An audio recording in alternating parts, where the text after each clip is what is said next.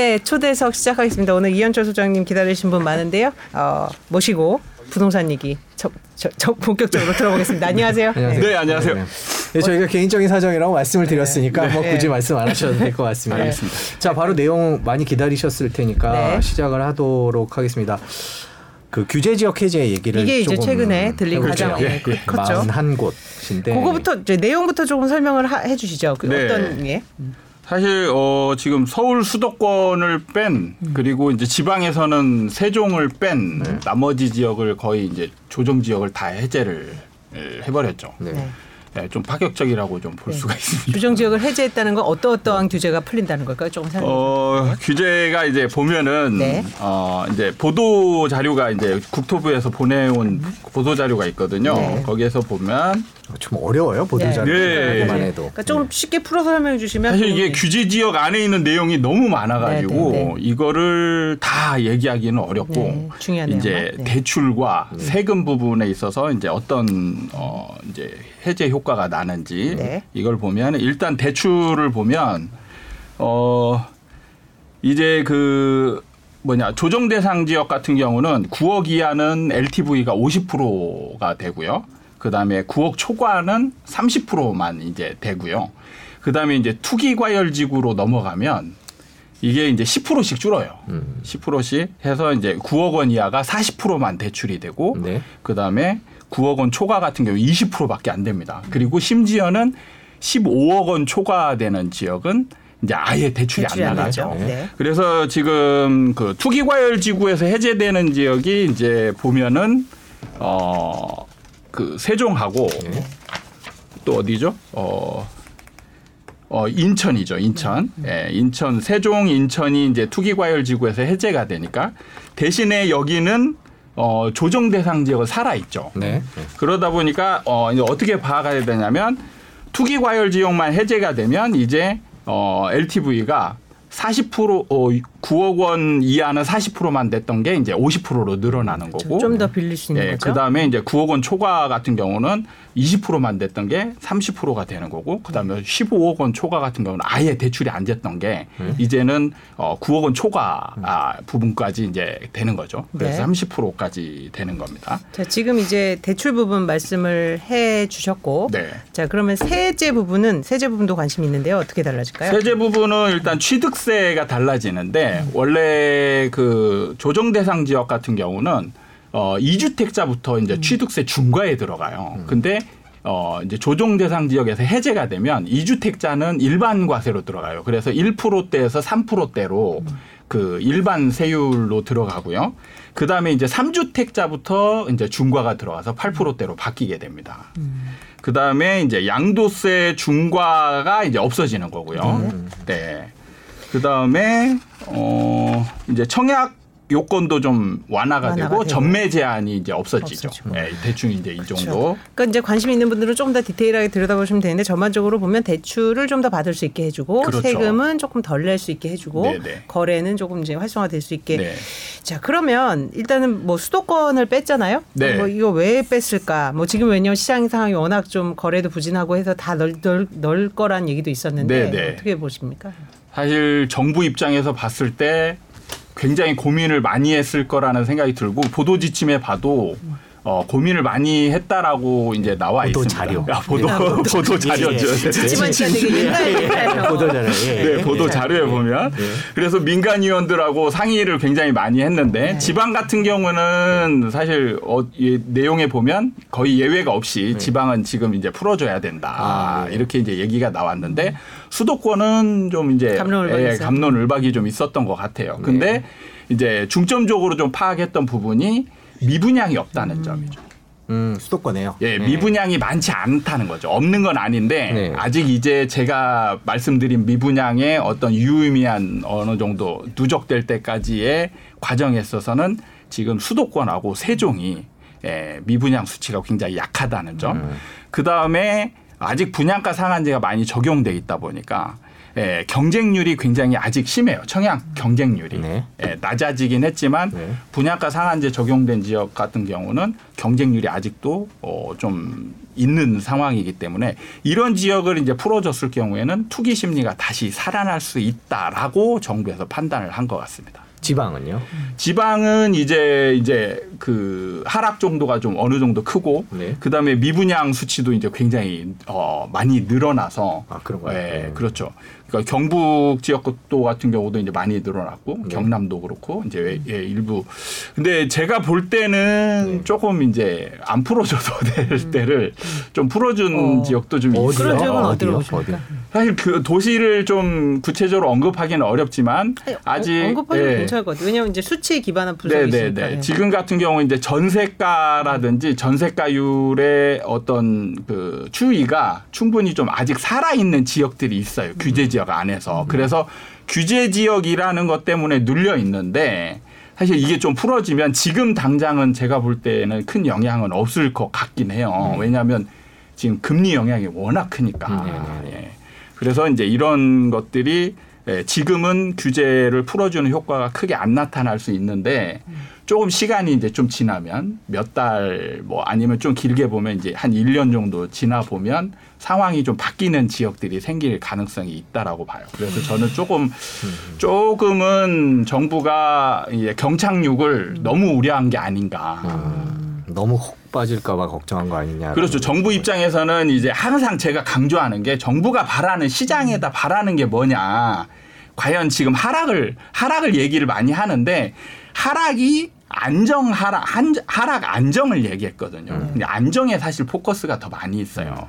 그래서 지금 시장이 부동산 시장이 연착륙을 하느냐 경착륙을 하느냐. 이제 근데 정부는 지금 경착륙을 우려한 것 같아요. 지금 금리 인상 속도가 너무 빠르니까. 그래서 경착륙을 우려한 나머지 이제 지금 어차피 풀어줄 때 화끈하게 그냥 예, 그동안에 약속했던 것들도 있잖아요. 네. 규제 풀어주겠다라고. 네. 예, 그런 것까지 고려를 하지 않았나 이런 생각이 듭니다. 방금 살짝 말씀을 해주셨는데 일부 지역에서는 투기가 우려될 염려된다 뭐 이런 얘기도 있는데 네, 그 의견에는 동의를 하시는 건가요? 그렇죠. 지금 당장은 아니더라도. 예, 예. 예. 나중에 살아날 가능성이 있습니다.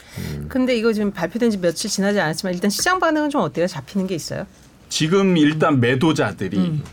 이 매물을 걷어들이고 있죠. 항상 똑같습니다. 네, 네. 확실히 네.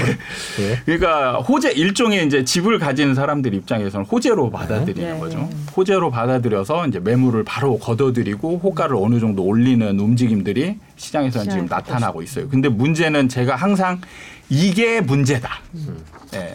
사실 올라 시장이 올라갈 수도 있는 상황인데 예, 이 매도자들이 집값을 호가를 너무 급격하게 빨리 올리면 이 시장 참여자들이 안 그래도 위축되어 있는데 매수자들이 매수자들이 위축되어 있는데 갑자기 호재 하나 딱 터졌다고 해가지고 지금 금리 인상도 그렇게 남아 있는데 음. 예, 가격이 혹 올라가 버리면 쫓아가서 살 수가 없거든요. 그럼 거래가 안 일어나면 다시 분위기가 다운이 되거든요. 시간 이 상태에서 시간이 흘러가면 그러면 이제 다시 어 이제 그 실망 매물이 이제 다시 토해지는 그런 상황이 벌어져요. 여기서 어, 몇 사람만 사실 참아주면 참고 제자리에 에, 이걸 징검다리 이제 디딤돌 거래라고 얘기를 하는데 이 징, 디딤돌처럼 하나 둘씩 이렇게 계단식으로 올라갈 수 있는 상황이 만들어지면 사실 이런 상황이면 무조건 올라가요. 올라가는데 대부분의 예, 그 내가 디딤돌이 되긴 싫은 거죠. 그렇죠. 네. 그 조정 대상 지역에서 세종 제외하고 모든 지방이 해제된 건데 네. 세종 같은 경우는 작년에는 이제 상승률 1위일 정도로 이제 가파르게 네, 네. 올랐는데 올 들어는 역시 다른 데도 다 빠졌으니까 네. 오른 만큼 7% 넘게 하락을 했는데 이 하락세가 이렇게 큰데도 세종만 남겨둔 건 여전히 좀 불씨가 살아있다고 봐야 돼요. 그렇죠. 그렇게 본 건가요? 그러니까 실제로 그 지표상으로 보면 하락을 많이 하고 있는데 실제로 집을 가진 사람들이 매물을 지금 내놓는 정도를 보면 많이 버티고 있어요. 아 세종. 예, 많이 버티고 있고 일단 미분양 수치는 거의 제로입니다. 제로. 다른 지역은 서울도 미분양이 이제 생겨서 누적되고 있는 상황이고 수도권도 미분양이 좀 생겨서 어느 정도 이제 한 2천, 3천 세대 정도 이제 누적된 상황이거든요. 수, 세종은 없어요. 제로, 제로 예요? 예, 세종은 거의 지금 도시형 생활주택에 해당하는 것들 이제 몇 개 정도만 남아 있는데 이거는 거의 이제 무의미하다라고 보고 거의 제로에 가깝습니다. 그리고 앞으로 분양 일정도 별로 없고 음. 입주 물량도 없어요. 그러다 보니까 이 하락 요인이 사실은 집, 집 가진 사람들 이제 급매물 좀 나오고 지금 그것 때문에 하락하는 거지 만약에 여기서 딱 풀어주면 이제 버티기 모드로 완전히 들어가는 거죠. 그러면은 전국에서 관심을 가지고 있는 지역이기 때문에 분양 하나만 이제 시작해도 예, 청약 경쟁률 어마어마하게 나올 거고 그럼 투기 심리가 다시 살아날 수 있기 때문에 예, 정부는 어, 수도권하고 동일하게 이제 취급하는 게 아닌가 이런 아, 생각이 그렇군요. 들어요. 네. 저희가 이제 수도권이 제외돼서 다른 지역 얘기를 하고 있는데 이번 조치가 수도권에 영향은 없을까요? 어떻게 보세요? 거의 없습니다. 음. 네. 어쨌든 수도권의 규제 지역은 지금 살아 있기 때문에 그리고 이제 투기 과열 지구를 인천 같은 경우 이제 해제를 했지만 인천은 어 이제 하락폭이 좀 큰 편이고 네, 그렇죠. 하락과 맞물려서 입주 물량도 굉장히 있고. 예, 많은 편이기 때문에 지금 전세가도 전세가 하락을 거의 뭐 주도하시피 하고 있는 지역이기 때문에 예, 이런 지역 같은 경우 투기 과열 지구를 해제했다라고 해서 바로 투기 심리가 살아나고 이렇게 하기는 쉽지 않을 것 같긴 합니다. 음, 요번 조치에서 이제 방금 여쭤본 이유도 투기가 여기저기서 괜히 또 규제 풀린다고 네. 투기 그런 분위기가 살아나지 않을까라는 걱정이 제일 큰 것 같아요. 네 네. 전국적으로 어떻게 보십니까? 어, 지금은 금리 인상의 속도가 너무 가파르고 그다음에 이제 미 연준에서 어, 앞으로 내년 기대하지 마라. 아, 그렇죠. 예. 그렇죠. 내년 아주 강렬 지금 예, 얘기했죠. 내년 내년 인하를 기대하거나 이- 이 전망하는 얘기들이 많이 나왔었잖아요. 네. 저도 이제 가끔 금융 전문가들 나오는 얘기 듣고 아 내년에는 또 인하 될 수도 있겠구나. 인하 되면 또 음. 그렇죠. 올라가냐 내려가냐 뭐 네. 에, 이런 얘기 가지고 이제 저도 몇 번 얘기를 한 적이 있었는데 뭐 내년까지도 기대하지 말라. 네. 뭐 미국 금리가 지금 4% 기, 기준 금리가 4%대를 지금 어, 예고하는 그런 상황이기 때문에 네. 금리가 이렇게 급격하게 오르는 상황에서는 예, 수도권의 영향이 그렇게 쉽게 가기는 어려울 것 같고 예.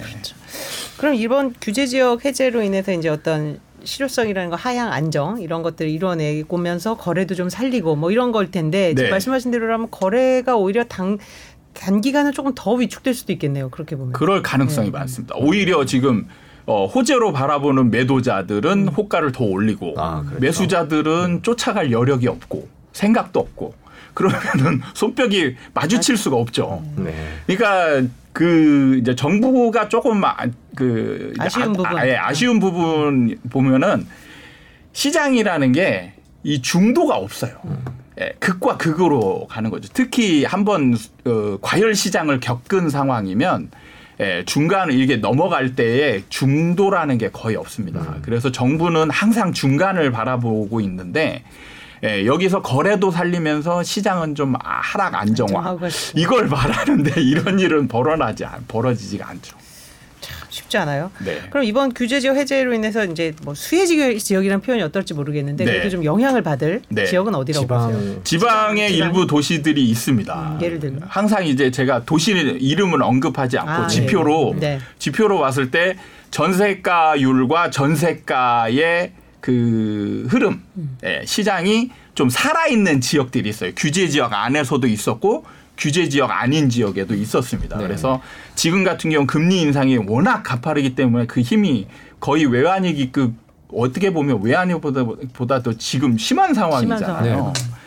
그렇다 보니까 이제 외부 충격이 지금 강하게 먹히고 있는 상황이고 이거에 이제 사람들이 시장의 내성이라고 하거든요. 시장에 이제 적응을 어느 정도 하게 되면 나중에 이제 어 이제 그 상승으로 전환되는 그런 지역들이 나올 가능성들이 여럿 있습니다. 네. 예.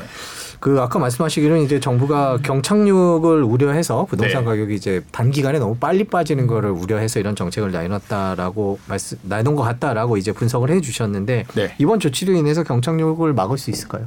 금리가 오 인상 속도가 정말 제가 볼 때는 빠른데. 쉽지 않을 것 같습니다. 음. 왜냐하면 경착륙을 막는다는 얘기는 거래가 좀 늘어나고 사려고 하는 사람들도 있고 예, 해야 되는데 지금 시장 참여자들의 이런 심리로 인해서 거래가 절벽이 계속 유지될 네. 가능성이 많고 음.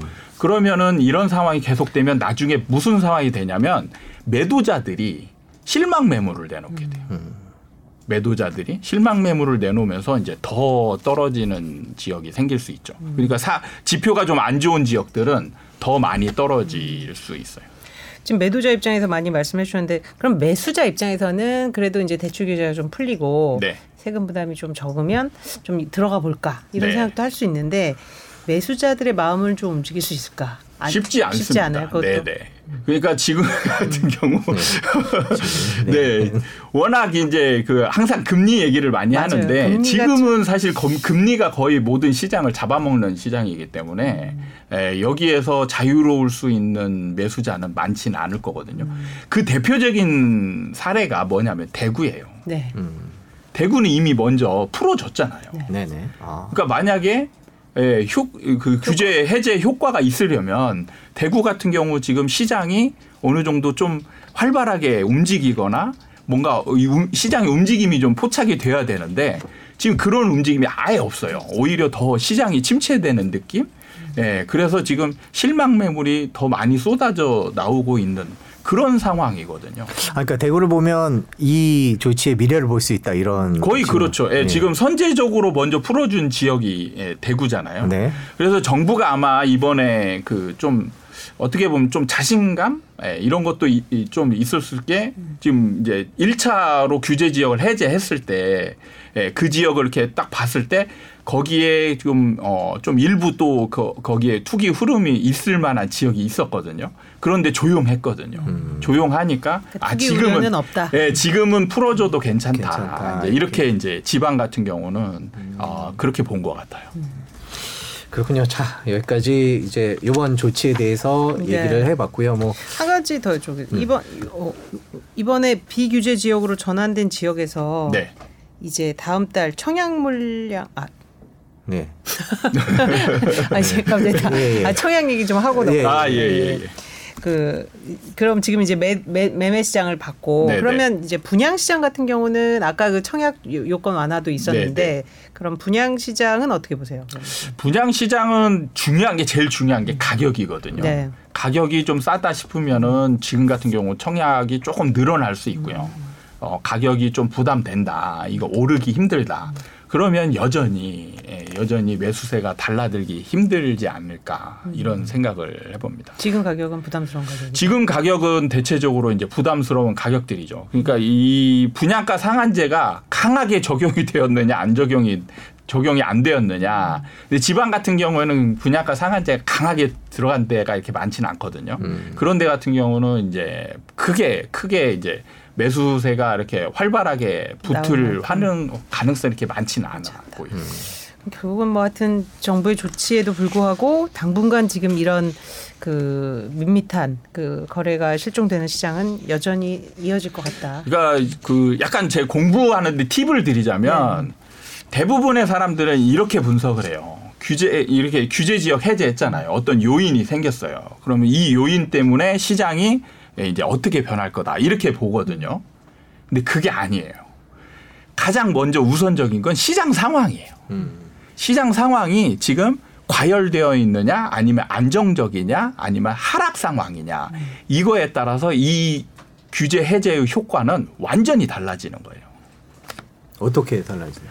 만약에 지금 시장 상황이 과열되어 있다. 네. 그러면 이제 폭등이 일어나는 그렇죠. 거죠. 네. 그다음에 안. 안정 시장이어도 다시 상승 전환할 가능성이 많습니다. 네. 근데 지금은 하락 시장이잖아요. 네. 하락 시장에서는 효과가 거의 안 나죠. 음. 예. 당분간. 예. 근데 정부 입장에서는 그야말로 뭐라도 해야 될 것 같다는 생각일 그렇죠. 텐데. 제가 볼 때는 뭐 제가 이제 그 국토부 장관 머릿속에 들어 갔다 온 건 아니지만 네. 예. 제가 항상 이제 그 그나마 좀 시장에 대처를 잘한다라고 말씀을 드리고 있는데 그게 뭐냐면 정부는 어쨌든 지금 선거를 치르면서 규제를 해제하겠다라고 약속을 했단 말이에요. 그 지금 빚을 지고 있는 상황이에요. 언젠가는 이 규제를 다 해제를 해야 되는 상황인 거죠. 약속을 이걸 저버리면 이제 다음 정권은 없는 거잖아요. 어떻게 보면.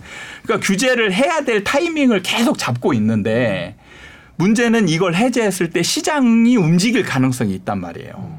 그래서 이거를 계속 어느 시기에 어느 정도 풀어줘야 될지를 정말 조율을 정말 많이 고민을 하고 있을 거라는 생각이 들거든요.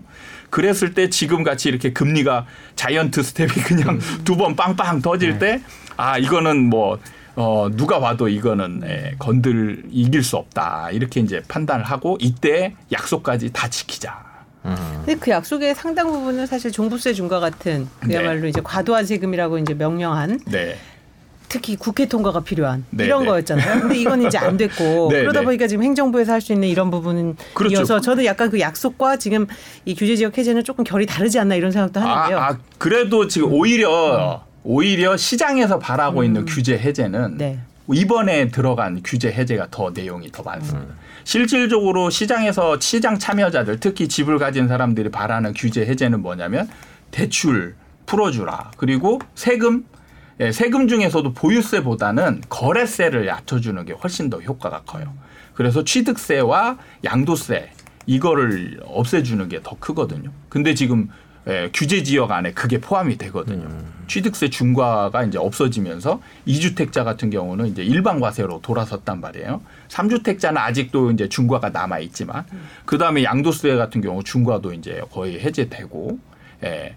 그다음에 LTV도 이제 많이 완화되고. 근데 이제 이게 어 약간은 발목을 잡는 게 예, LTV 같은 경우 DSR이 있거든요. 네. DSR은 유지가 되는. DSR이 있고 그다음에 취득세도 3주택자부터는 또 중과가 아직 남아 있고 그다음에 양도세 같은 경우도 아직 일반 과세로 보면은 아직 많이 남아 있고 이런 상황이기 때문에 예, 이제 이거를 다 풀어줘도 예, 지금 상황에서는 크게 효과가 없을 것이다 이렇게 이제 정부에서 판단을 하는 것 같습니다. 네, 이번 조치와 관련해선 여기까지 좀 짚어봤고요. 예, 짚어보고요. 지금 시장 상황에 따라서는 이 조치의 효과가 다르다라고 말씀을 해주셨는데 지금 시장 상황은 어떻게 봐야 될까요? 지금 시장은 이제 거의 완연한 하락으로 좀 들어 갔다라고 이제 판단. 저번에 수님 나오실 때는 본격적 하락의 초- 초기라고 변곡 변곡점에 그렇죠. 네, 네, 예. 맞습니다. 그러니까 청- 뭐가 뭐가 달라졌나요? 네, 청룡 열차로 청룡 열차랜다. 네. 이거 이거로 치면 어, 이렇게 내려가기 예, 시작. 뭐 이렇게 항공모함으로 비유하면 이제 선수를 쭉 돌리고 있는 네, 네, 상황 이렇게 해서 지금은 이제 거의 180도 턴을 한 상황으로 보면 되는데 크게 달라진 점은 저는 항상 그 시장 전망을 할때 네. 금리나 외부 요인을 어, 변수로 두지 않습니다. 그렇게 해서 이제 판단을 하고 여기에 지금 변수는 금리의 가파른 예, 속도죠. 인상이죠. 인상 속도가 너무 가파른 점. 그러니까 지금 점진적인 하락을 해야 되는 상황에서 이제 하락 속도가 매수자들이 아예 지금 집을 사는 거를 거의 멈춰버렸잖아요. 그러니까 지금 거래량을 보면 알거든요. 그러니까 아예 안 사니까 이제 급한 사람은 가격을 완전히 다운을 시킬 수밖에 없거든요. 급급매로 이제 예, 그런 거 위주로 거래가 되다 보니까 하락 속도가 좀 빠르지 않나. 예. 아까 금리가 지금 시장을 삼키고 있다 이런 네. 표현을 쓰셨을 정도로 이제 금리가 미치는 영향이 크다고 판단하신 건데 지금 7월 서울 아파트 거래량이 644건 이것도 네. 역시 역대 최저치. 저희가 맨날 역대 최저치 계속 하고 몇 달째 있어요. 얘기하고 있어요. 조금 올라가긴 한 것 같네요. 네. 처음 처음 통계치 나왔을 때는 500건대였거든요.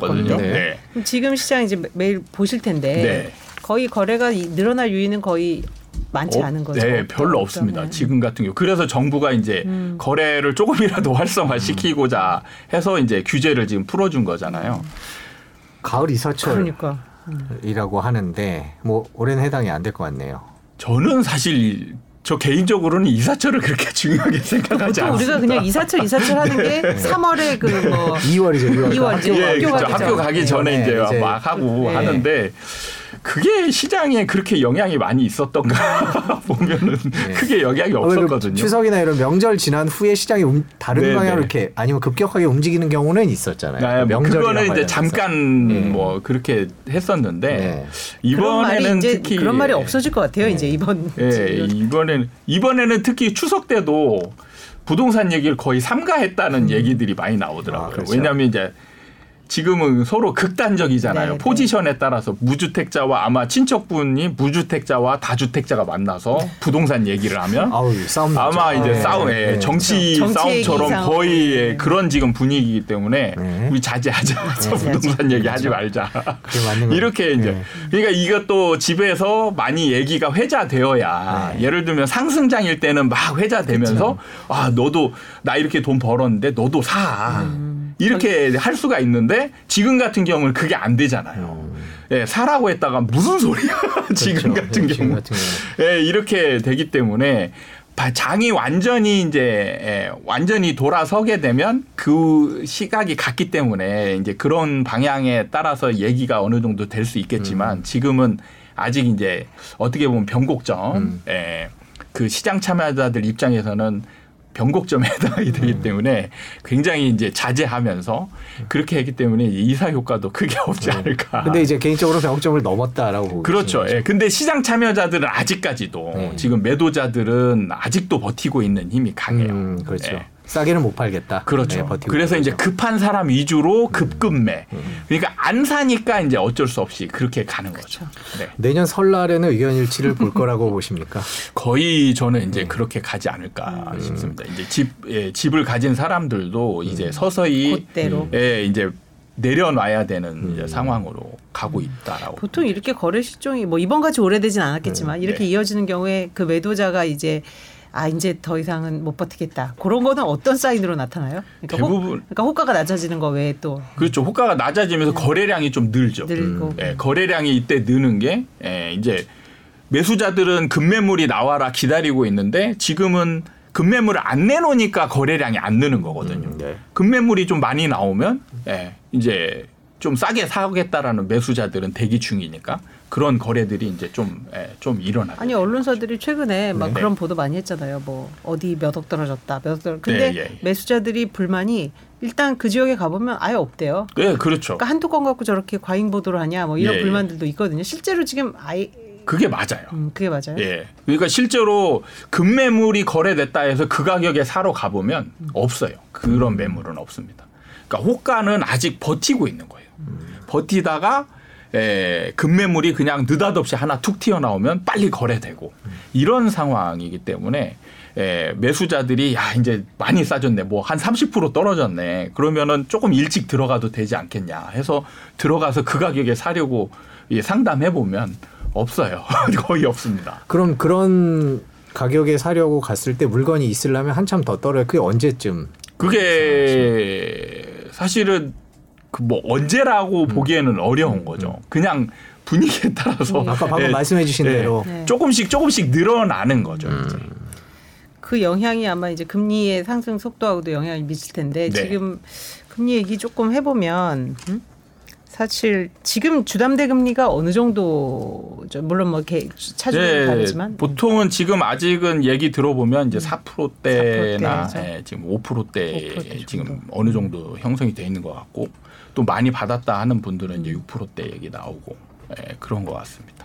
연말이면 7%에서 8%까지 전망도 나오고 있는데 그죠? 그럴 가능성도 충분히 있지 않겠나 이런 과거 사례로 이. 정도의 금리 인상 폭이 그러니까 지금 이제 대출이 또 은행 입장에서는 대출이 요즘 안 나가니까 네. 그래서 이제 금리를 좀 낮춰서라도 어떻게 팔아보겠다 하면서 이제 약간 금리가 조금 인상 폭이 좀 약해진 측면이 있거든요. 근데 이제 이런 것들도 어 이제 계속 기준금리가 올라가면 예, 그거를 은행에서 뭐 제가 금융 전문가는 아니지만 아니 왜 여쭤보냐면 보통 전문가들 중에는 의견이 금리가 영향을 미치지만 부동산 시간에 결정적인 영향을 미친 적이 없었다 이렇게 말씀하시는 아. 분도 있고 어떤 분은 뭐 네네. 아, 지대한 영향을 미친다 하시는 분도 있거든요. 그게 어떤 음. 그거는 지금 두 분 다 어떻게 보면 좀 많이 틀린 부분이죠. 그러니까 그 제가 이제 일관성 있는 분석을 했을 때 제가 항상 2차 요인이라고 강조하는 게 시장 상황하고 어 결이 같냐 다르냐에 따라서 어 영향이 없을 수도 있고 많을 수도 있는 거죠. 지금은 시장이 하락장이고 금리 인상 속도가 크기 때문에 방향이 완전히 같거든요. 그러니까 이 지금은 엄청 큰 효과를 내는 거예요. 근데 만약에 시장 상황이 상승장이다. 그러면은 지금 금리 인상의 효과는 크게 안 나타납니다. 무슨 말인지 알겠네요. 네. 음. 그러니까 이거는 체계적이에요. 이거 이거에서 벗어나기 어렵거든요. 근데 이제 어 금리랑 무관하다. 이거는 또 틀린 얘기죠. 지금 같은 경우는 금리 효과가 굉장히 크잖아요. 음. 네. 네. 그 다음에 금리 효과가 다다. 금리가 전부다. 금리가 부동산 시장을 모든 거를 다 이긴다라고 얘기하는 분도 틀린 거예요. 음. 실제로 2004년도 같은 경우는 시장 상승장인데 금리 인상이 일어났거든요. 어. 예. 별로 영향을 미치지 그렇죠. 않겠네요. 계속 상승했거든요. 2006년까지 상승했잖아요. 폭등을 했잖아요. 그러니까 금리 인상할 때 예, 상, 상승분이 크니까 더 아파트가 더 많이 거죠. 오르니까. 그렇죠. 예. 그 금리 인상 되더라도 제가 항상 얘기하는 게 상승장에서 이번 2020년하고 21년에 상승장에서 투자자들이 금리 대출을 안 해주니까 사금융까지 받았다니까요. 그러니까 금리- 사금융까지 받으면 몇 프로냐면 금리가 12% 13% 정도 됐단 말이에요. 지금 금리 올랐다고 해봤자 사금융에 비하면 아무것도 아니란 말이에요. 지금 사채 쓴 분들도 얘기가 나와요. 사채를 쓰면은 한 26% 정도 된단 말이에요. 그때 상승장을 타기 위해서 그렇죠. 올라타기 위해서. 네, 음. 네. 그러니까 그런 분들은 지금 이제 정말 힘들죠. 그 전월세 시장은 지금 상황이 어떻습니까? 전월세 시장 같은 경우도 지금 서울은 지금 이제 어, 두 달째 하락 지표가 나타나고 있고요. 음. 경기도 같은 경우는 이제 세 달째 하락 지표가 나타나고 있습니다. 그러니까 오히려 그 전세 대란이 일어나는 게 아니고 예, 전세가 지금 임대료가 떨어지고 있는 상황으로 가고 있는 거죠. 예, 지금은 그러니까 어, 매매 시장도 떨어지고 전세 시장, 전월세 시장도 떨어지고 그래서 시, 어, 뭐 그 사례가 많지는 않지만 역월세라고 해서 예, 임대인이 임차인한테 월세를 주는 상황까지. 역월세. 역월세요? 예, 어, 예. 전 이건 처음 들어봤는데. 그러니까 뭐냐면 예, 예전에 높은 전세로 맞췄다가 지금 전세가가 떨어지잖아요. 그럼 보증금을 일부 내줘야 되잖아요. 내줘야 되는데 못 내 돈을 가지고 있지 않은 거예요. 예, 임대인이 돈을 가지고 있지 않으니까 그러면은 돈을 어떻게 마련을 해줘야 되는데 안 되니까 그럼 어떻게 해결할까 합의하다가 그러면 그거에 따른 이자를 이자를 대신 줘라. 예. 거. 음. 그렇게 해서 이게 월세 개념으로 해서 역월세 임대인이 임차인한테 월세를 주는 그런 지금 어, 상황도 생기고 있는 중이죠. 그만큼 지금 이 전월세 에 지금 시장 상황이 좀 하락을 하고 있고 그래서 지금 그 가격을 좀 높게 받고자 지금 버티는 임대인들도 꽤 많거든요. 그러면 이제 공실도 많아지고 있어요. 그래서 지금 임차인 기존 임차인 내보내고 내보내고 나서 그 임대차 3법 때문에 이제 전세료 계약 갱신 청구권을 무너뜨리기 위해서 이제 실거주 한다라고 내보내고 이제 팔거나 아니면 또 다른 전세료 높여서 이제 맞추려고 하잖아요. 그럼 이제 그렇게 내보낸 집들이 공실이 지금 굉장히 많이 늘어나고 있다라고 음. 어, 중개사들이 그렇게 얘기를 하더라고요. 아, 실제로 오히려 공실이 늘어나고 있다는. 네, 지금 그래서 지금 빈집 월세 전월세 맞추고 있는데 빈집으로 지금 이어 있는 예, 기존 어, 아파트들 살고 있던 집들이 지금 공실이 꽤 늘어나고 있다라는 얘기들이 나오고 있습니다. 음, 그렇군요. 요즘 은행들 대출 금리에 대해서 갑자기 저는 소장님 나오면 다 여쭤보고 싶어서 최근에 은행들이 이렇게 대출 금리 같은 거 공시하면서 1등 안 하려고 조금씩 조금씩 낮춰주고 있거든요. 네, 네, 은행들이. 네, 네. 그 정부가 그런 정책을 펴면서 어떻게든지 이제 가격 부담을 좀 빚 부담을 좀 줄여보려는 취지인 것 같은데 네. 그때 좀 효과가 있다고 보세요 개인적으로. 그런 거는 조금은 효과가 있을 수 있겠죠. 예, 어쨌든 이제 지금 대출을 좀 받은 사람들이나 이런 사람들은 부담이 좀 덜 할 테고 그 다음에 또 어쨌든 사고자 하는 사람들도 지금 거래는 조금씩 이- 뭐 적, 많지는 않지만 적으니까 네. 그렇게 해서 사는 사람들 입장에서는 금리가 좀 적게라도 나, 덜 나가면 예, 효과가 좀 있을 테니까. 근데 예, 저는 이제 가장 중요한 거를 뭘로 보냐면 심리로 보잖아요. 음. 그러니까 심리가 한번 방향이 정해져서 무너져 있으면 여간해서 그걸 다시 살리는 게 어렵습니다. 쉽지가 않아요. 그리고 심리가 한번 대중 심리가 한번 전체적으로 방향을 어디로 잡느냐 이게 되게 중요하거든요. 근데 지금 같은 경우는 이미 예, 매수자들은 거의 하락 방향으로 이제 방향을 다 잡아놨기 때문에 이거를 웬만한 걸로 예, 뭐 당근을 아무리 던져줘도 잘안 물죠 이제는. 거시 환경은 지금 하락 으로 잡은 것이 계속 유지될 수밖에 없는 네. 뭐 미국에서 전해지는 소식은 더 가파른 금리 인상, 긴축, 그리고 경기 침체, 뭐, 뭐 둔화 내지 침체. 우리도 역시 한국은행도 이제 연말에 두 차례 이상 두 차례 남았는데요. 네, 네. 더 이제 올릴 걸로 보이고. 네. 그럼 이 하락 반전이 뭐 내년 초라고 해서 설날이라고 해서 달라질까? 뭐 이런 생각이 들어요. 꽤 저는- 길어 길어질 것 같다는 생각이 듭니다. 저는 한번 방향이 정해지면 그걸 예, 바뀌지 바뀔 가능성이 별로 없다고 보거든요. 그래서 어, 내년이 됐던 어, 내후년이 됐던 그래도 뭐가 좀 예. 시장에 또 사이클은 있지 않을까요? 그 이제 하락 사이클. 네, 사이클이 아파트는 굉장히 사이클이 예, 길잖아요. 길, 길거든요. 네. 부, 이 주식처럼 주식처럼 한 1, 2년 하락하고 다시 뭐 이렇게 상승하고 이런 게 아니고 부동산 같은 경우는 진짜 길거든요. 그래서 한 거의 5년 5년 이상 정도. 하락할 가능성이 굉장히 많습니다. 제가 강조하지만 지금 이번 하락장에서는 예전 장과 또 다른 상황이 벌어지고 있어요. 어떤 건가요? 인구 감소가 처초로 시작됐잖아요. 음, 네. 지금까지는 인구 감소한 적이 없거든요. 나라 전체가. 근데 지금 인구 감소가 시작됐단 말이에요. 그럼 이게 하락장하고 저는 인구도 사실 중요 요인은 아니라고 보고 있어요. 근데 어쨌든 얘도 2차 요인이기 때문에 하락장하고 맞물리잖아요. 인구 감소는 하락 요인이란 말이에요. 네. 아주 강한 하락 요인이죠. 근데 시장이 하락하고 있어요.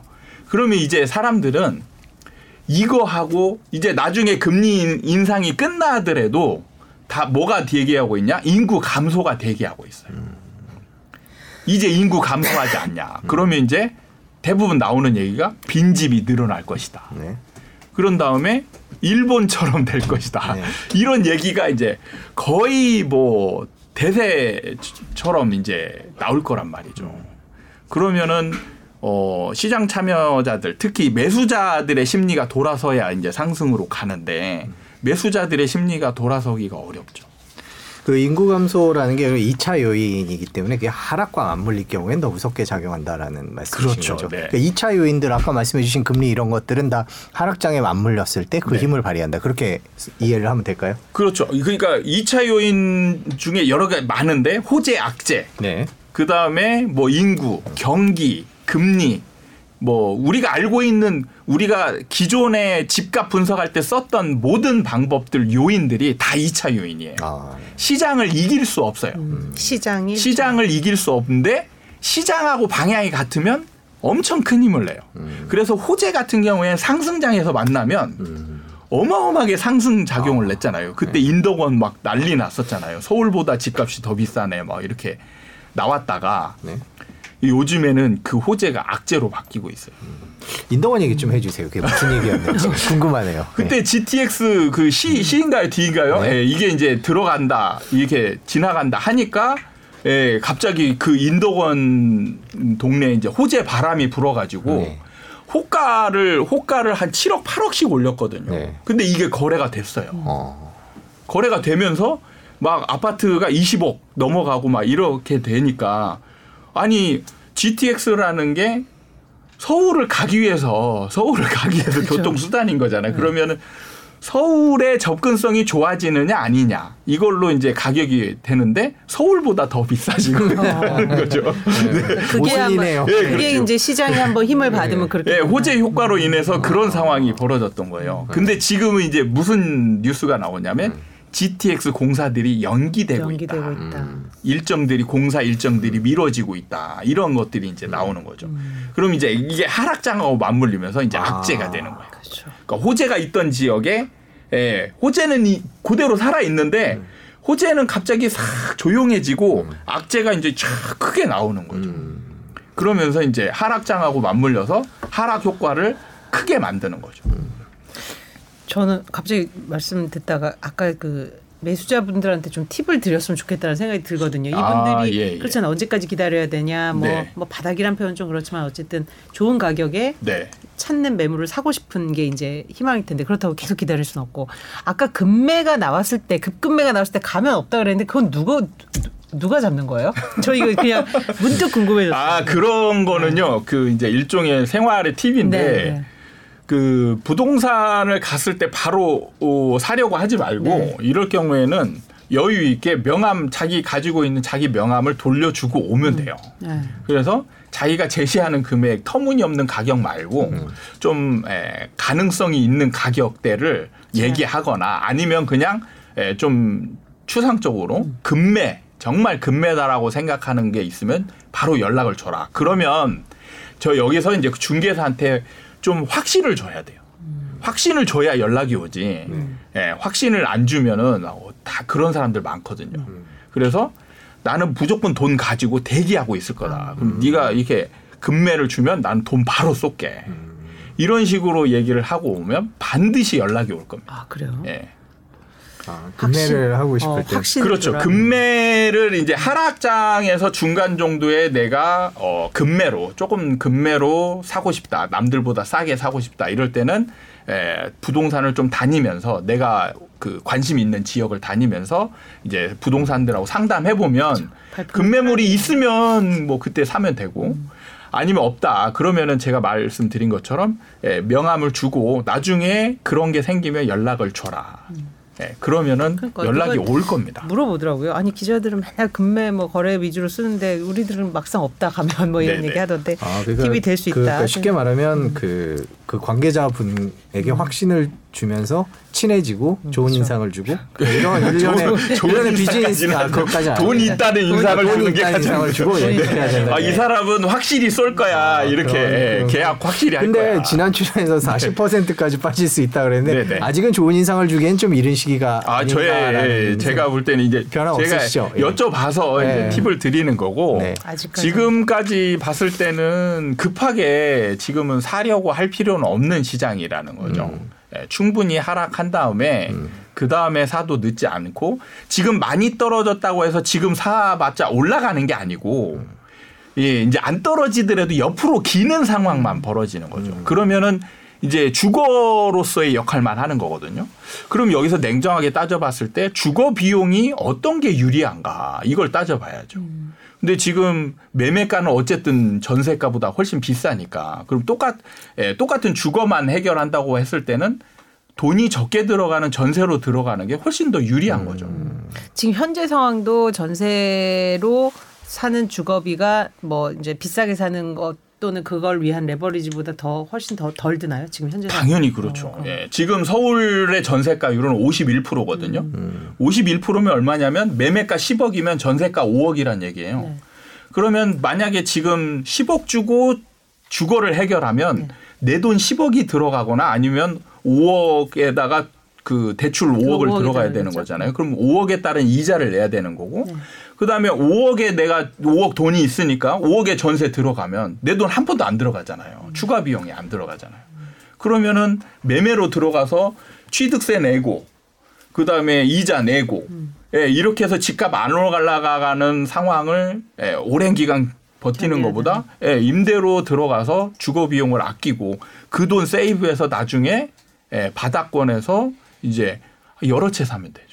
여러 채 바다권에 가까이 가고 있다라는 걸 알 수. 있는 네. 신호는 뭐가 있을까요? 어, 제가 한 세 가지에서 네 가지 정도 이제 말씀을 드리는데 첫 번째는 전세가율입니다. 네. 전세가율이 좀 높아야 돼요.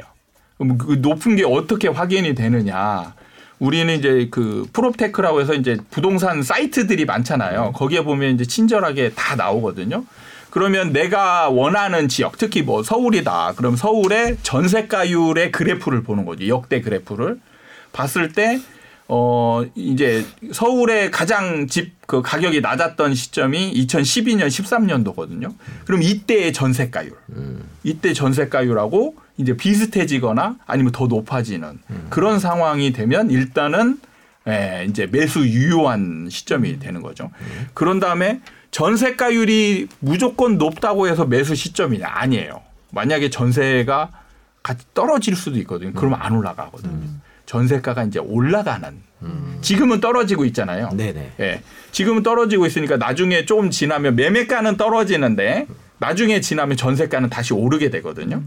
그러면 전세가율이 높고 전세가도 오르고, 오르고. 있고 음. 예, 이두 가지가 제일 중요하고요. 네. 그다음에 세 번째는 이제 미분양 미분양 그 데이터인데 미분양의 수치의 중점을 두는 것보다는 추세에 에, 중점을 두는 게 좋습니다. 추세. 자, 수치와 추세의 차이는?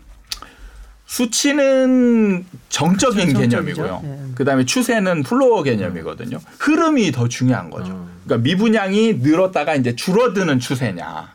그래서 예를 들면 제가 미분양이 서울에 5천 개입니다. 네. 그럼 이게 사야 되는 타이밍인가요? 아닌가요? 잘 모르거든요. 모르네. 판단하기 어려워요. 근데 2만 개 정도 있다가 어, 5천 개가 됐다. 그러면은 굉장히 지금 좋아지는 상황으로 가고 있는 거잖아요. 근데 한 2천 개, 뭐 1, 2년 전에 2천 개 정도 있었는데 지금 5천 개다. 그럼 늘어나는 중이잖아요. 그럼 굉장히 지금 상황이 안 좋은 거라는 거죠.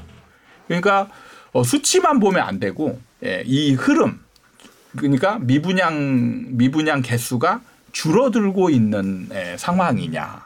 그럼 이 두. 가지를 현재에 대응해서 대, 대, 저 집어넣어서 여쭤보면 네. 지금 현재 전세가율과 전세가 상승 하락폭 그다음에 미분양 추세 추이 그러니까 지금 같은 경우 서울 수도권 위주로 말씀드린다면 서울 수도권의 전세가율은 51%예요. 네. 역대 이제 높을 때 가보면 한 75%까지 가거든요. 그럼 지금 엄청 낮은 거죠. 낮은 거다. 그럼 지금 같은 경우는 전세가율 추세로 볼 때는 절대 매수 금지 타이밍인 거죠. 음. 그 다음에 전세가가 올라가고 있느냐? 아니 떨어지고 있죠. 그러니까 올라가더라도 전세가율이 좀 높아져서 한 70%대 갈 때까지 예, 이게 두 가지가 and 개념이에요. 전세가율도 높고 전세가도 오르고 있고 and 개념입니다. 그래서 예, 그런 상황이어야 되는데 지금 같은 경우는 전세가가 떨어지고 있고 그 다음에 이제 미분양 추이를 보면 서울의 미분양은 지금 한 700개에서 800개 정도 되거든요. 근데 이게 굉장히 작아요. 네. 작은데 아 이게 추세로 보면 없다가 제로였다가 지금 800개까지 늘어난 상황이라는 거죠. 그래 앞으로 늘어날 수 있는 더 늘어날 수 있는 그런 상황이기 때문에 예, 서울 수도권 같은 경우는 이 수치만 봐도 절대 지금 예, 매수 금지 타이밍인 거죠. 세 가지 기준을 말씀해 주셨는데 세 가지 다 다. 현재로서 네, 그렇다. 네. 그러니까 그러면 지금- 뭐 망설 그거는 뭐 고민할 필요가 없어 보이네요. 그러면. 네. 그러면 이제 최고 바닥점을 아까 5년 뭐 6년 뭐 정확히 예측은 못 하더라도 네. 좀 기다려야 되면 그러면 무주택자들은 일단은 이 전월세나 이런 그 추가 비용이 안 드는 걸 통해서 살고 이 시기까지 좀 기다리는 게 낫겠다 이렇게 봐도 돼요. 당연히 그렇죠. 예. 집 이제 시드머니를 모아놓는 게 가장 중요하죠. 이 내가 가진 원금 시드머니를 잃는 것보다는 이걸 좀 쌓아야 되잖아요. 쌓으려면 일단은 지금은 임대가 훨씬 더 유리한 예, 돈을 모으기가 훨씬 더 유리한 상황이고 그 다음에 이제 어 열심히 원화 채굴을 해야죠.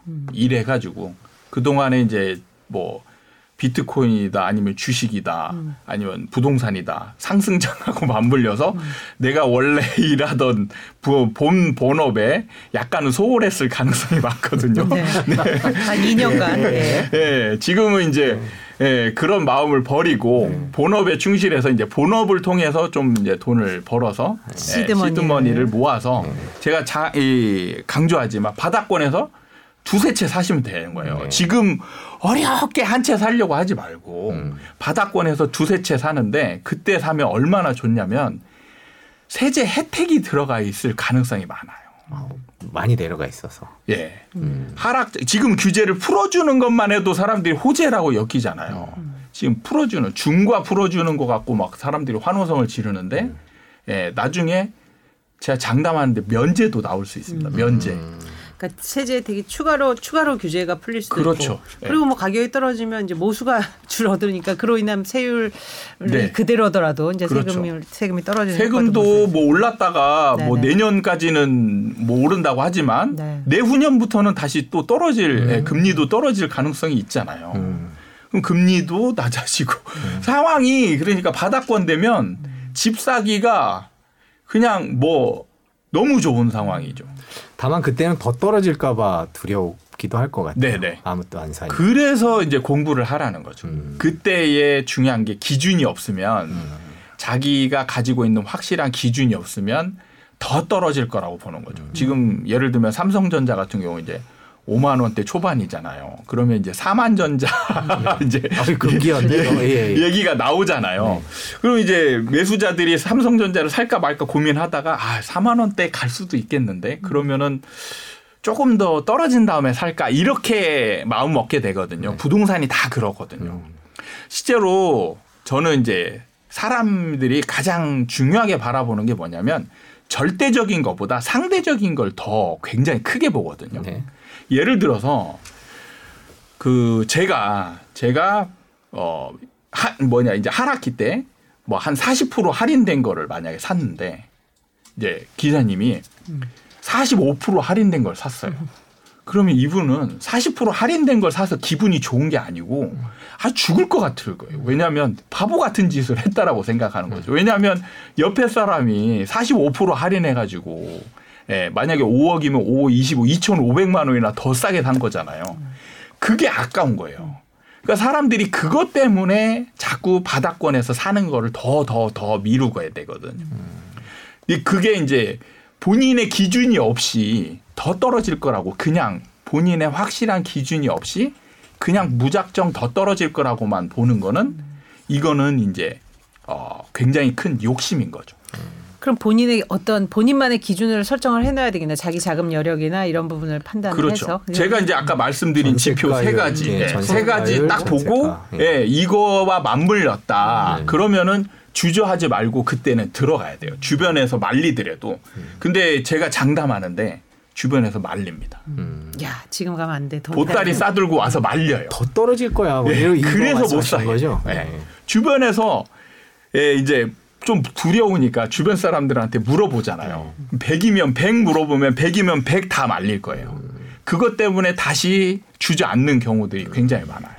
그러다 갑자기 상승 반전해서 나중에 이제 네. 그래서 제가 이때는 절대 조언을 구하지 마라. 막 그래요. 근데 이제 바닥권이 좀 길게 쭉 이어질 거다 이런 말씀도 해주셨는데 계속 네. 그런 걸 생각하고 공부할 수 결정할 수 있는 타이밍은 뭐 좀 있지 않을까요? 몇 달이라도 바닥이라도. 아, 근데 기준이 없으면 네, 그걸 봐도 몰라요. 뭘, 음. 네. 그래서 제가 이제 그 좀 한 가지 팁을 더 드리자면 바닥권에서는 매매 시장을 보면 안 돼요.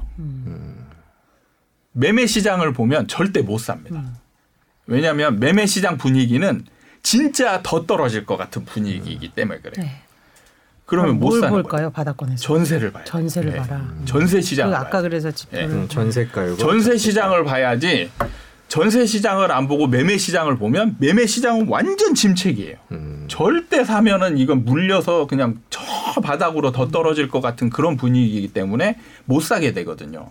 근데 그때의 전세 시장 상황은 굉장히 이제 어 정부 입장에서는 안 좋은 상황으로 가는 거죠. 전세 난이 생기는 그런 상황으로 가는 거예요.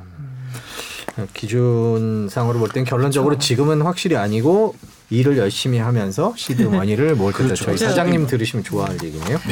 사실 진짜 부동산이 이게 뭐 진짜 무슨 옷 한 벌 사고 이런 게 아니기 때문에 네. 정말 그 주변 눈치를 보게 되고 그러니까 많이 많은 분들한테 자문을 구하게 1%의 되죠. 차이도 네. 그 절대 액수, 액으로는 굉장히 크고 그렇죠. 네, 그렇죠. 참 결정이 어려운데 그 자신만의 기준을 만들어 봐라 이런 표현은 좋은 의미가 있는 것 같습니다. 있는 것 예. 같습니다. 그리고 또 하나 방법이 이제 소장님이 자유, 자주 나오셔서 네. 어, 지금이 바닥에 가까워지고 있다 아니면 있다라고 판단을 해주셨으면 네. 좋은데 지금은 확실히 아니다. 오늘 방송은 그렇죠. 네. 예, 그렇게 그러니까 결론을 내릴 수 변곡점 때. 나오셨고 지금은 이제 변곡점에서 하향으로 이게 예. 됐고 네. 또한 번 이제 시장 상황 이제 이번에 규제 내놨고 규제 아- 완화책 내놨고 아마 추가적으로 또 뭐 이제 할 것 같긴 할것 합니다. 같죠. 그래서 네. 그럴, 그럴 때마다 한번 좀 해석을 들어보겠습니다. 아- 아쉽지만 지금 현재로서는 규제 완화책이 큰 영향을 조금 아쉬운 게. 이제 서울 수도권을 음. 어, 조금 더 기다려야 되는데 예, 좀 일찍 풀어줄 그럴까요? 가능성도 없지 않아 있어 네. 보이는 거죠. 아, 지금. 그럴 경우에 우려하시는 거는 혹시 투기 심리. 투기 심리를 건드리지 않을까 하는 걱정을 네. 하시는 네, 네. 거죠. 그렇죠. 네. 그러니까 아마 국민들이 다 걱정하고 예, 계실 것 바로. 움직이진 않겠지만 네. 조금 지나서 이제 시장 참여자들이 내성이 생기고 특히 이제 다주택자들이 집을 예, 마음 놓고 살 수 있는 상황을 만들어 버리면 그거 올라가는 거예요. 올라간다 음, 오히려. 그렇죠. 네. 그것만은 꼭 막아야 되겠고요. 네. 그렇죠. 네. 네, 저희도 저 언론으로서 잘 감시를 하도록 네. 하겠습니다. 저 오늘 긴 시간 네, 감사합니다. 오늘 좀 개인적인 사정 때문에 저희가 아, 좀 예, 늦게 시작했는데 정말 죄송합니다. 대신 다음엔 조금 더 길게 네. 네. 방송 부탁을 다 드리겠습니다. 알겠습니다. 이 소장님을 다 기다려서 많이들 들어주셨습니다. 제가 다음에 30분 전에 오겠습니다. 예, 예, 감사합니다. 네, 감사합니다. 고맙습니다.